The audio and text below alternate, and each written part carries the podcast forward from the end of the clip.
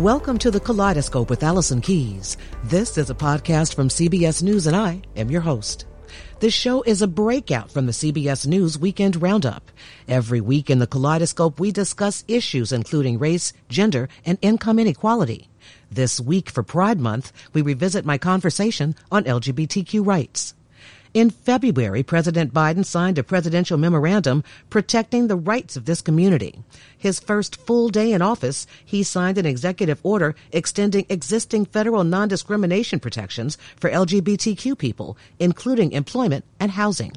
I spoke with Alfonso David, president of the Human Rights Campaign, the nation's largest LGBTQ advocacy group, and asked him about the confirmation of the first openly gay cabinet secretary confirmed by the Senate, Pete Buttigieg that conversation after this short break.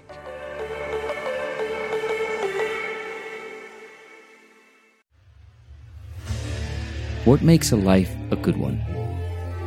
Is it the adventure you have? Or the friends you find along the way? Maybe it's pursuing your passion while striving to protect, defend, and save what you believe in every single day. So, what makes a life a good one? In the Coast Guard, we think it's all of the above and more. But you'll have to find out for yourself. Visit gocoastguard.com to learn more.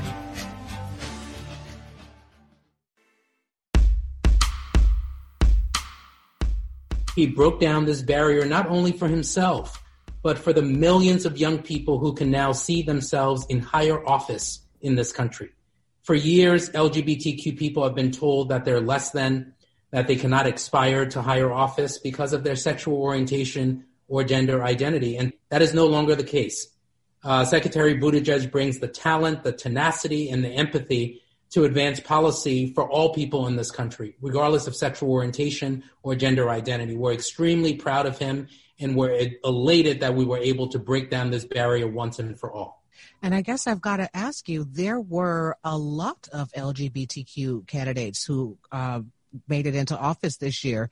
Does that mean that finally there's the idea that wait, we're all, you know, human beings who should be doing things to help other people? Yes, we are absolutely seeing an increase of LGBTQ candidates running for office, and we're seeing those candidates win. We have the very first Afro Latino congressman in, in, in office, the first black LGBTQ person in Congress um, and many others. We have the first transgender state senator in Delaware. And we're seeing that we're breaking through, and we're also seeing, quite importantly, that equality is a winning issue. But all this is happening in a climate where so many LGBTQ people are still in fear of their lives on the street. And Black transgender women in particular have been being killed at record breaking rates over the last couple of years. Do you think that more visibility will help tamp that down? We're seeing in the in this climate with more LGBTQ people running and winning political office, we're also seeing an increase in violence. We're seeing an increase in violence specifically against members of the transgender and non-binary community. Uh, last year, 2020, we had at least 44 transgender and gender nonconforming people killed in this country. That is more than any other year in recorded history.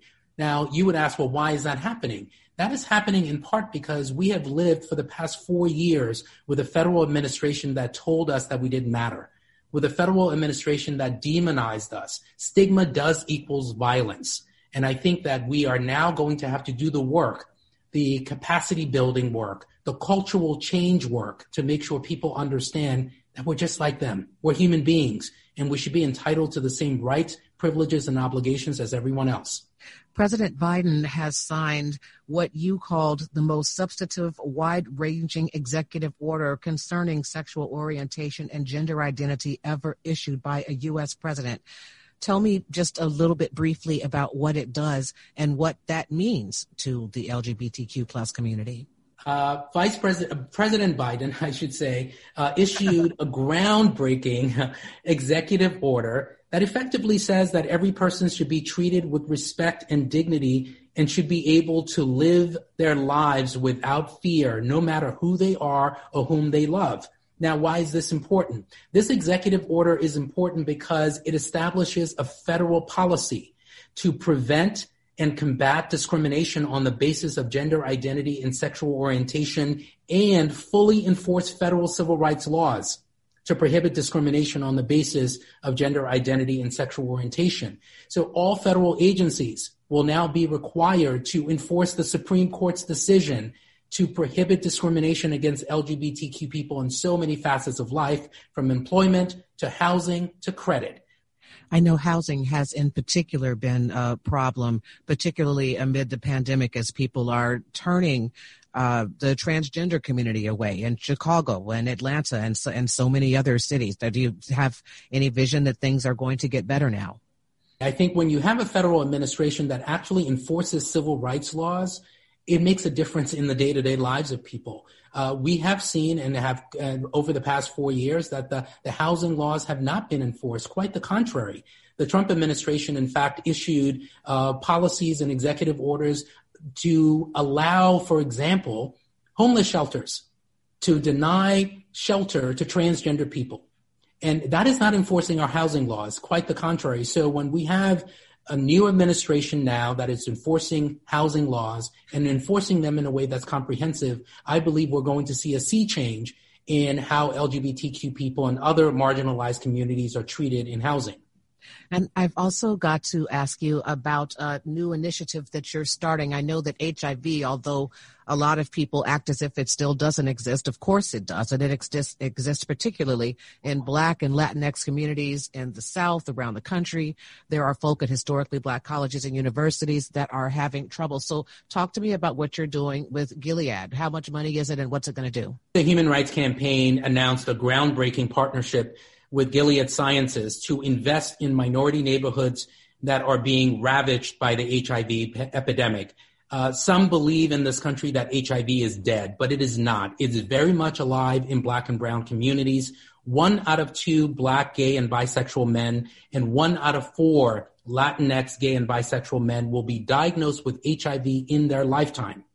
Uh, this landmark grant of $3.2 million will be used to fund new and existing programs through the HRC Foundation to make transformational change for LGBTQ Black and Latinx communities that are being impacted by HIV. And it ranges from ensuring that we provide resources at historically Black colleges and universities, engaging in increased testing, as well as driving awareness. So this should mean that it'll be easier for people to get the treatment that they need, to get the counseling that they need, that kind of thing.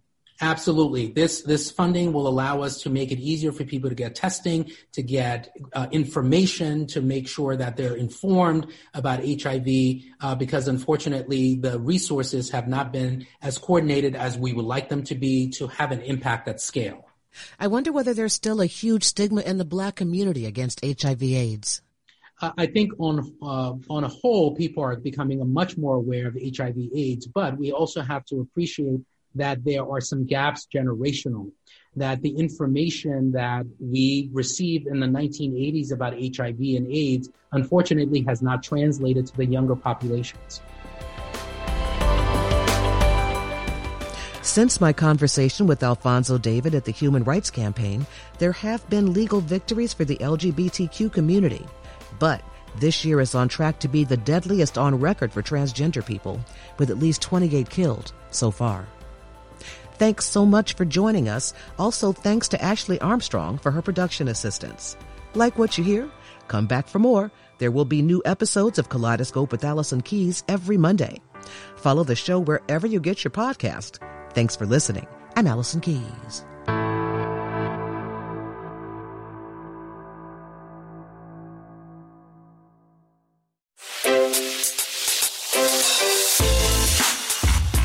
Hi, this is Jill Schlesinger, CBS News business analyst, certified financial planner, and host of the Money Watch podcast. This is the show where your money is not scary and it's not boring. It is a show that's all about you. It's your questions that make it possible for me to provide unconventional and entertaining insights on your money and maybe more importantly, on your life. I'm going to be your financial coach, someone who brings common sense and an insider's perspective on how to manage your money and your emotions. And I promise we are going to have a little bit of fun along the way. Have a question from retirement to career changes to college funding? Just send us an email at askjill at jillonmoney.com. Follow Money Watch wherever you get your podcasts. You can listen ad-free on the Amazon Music or Wondery app.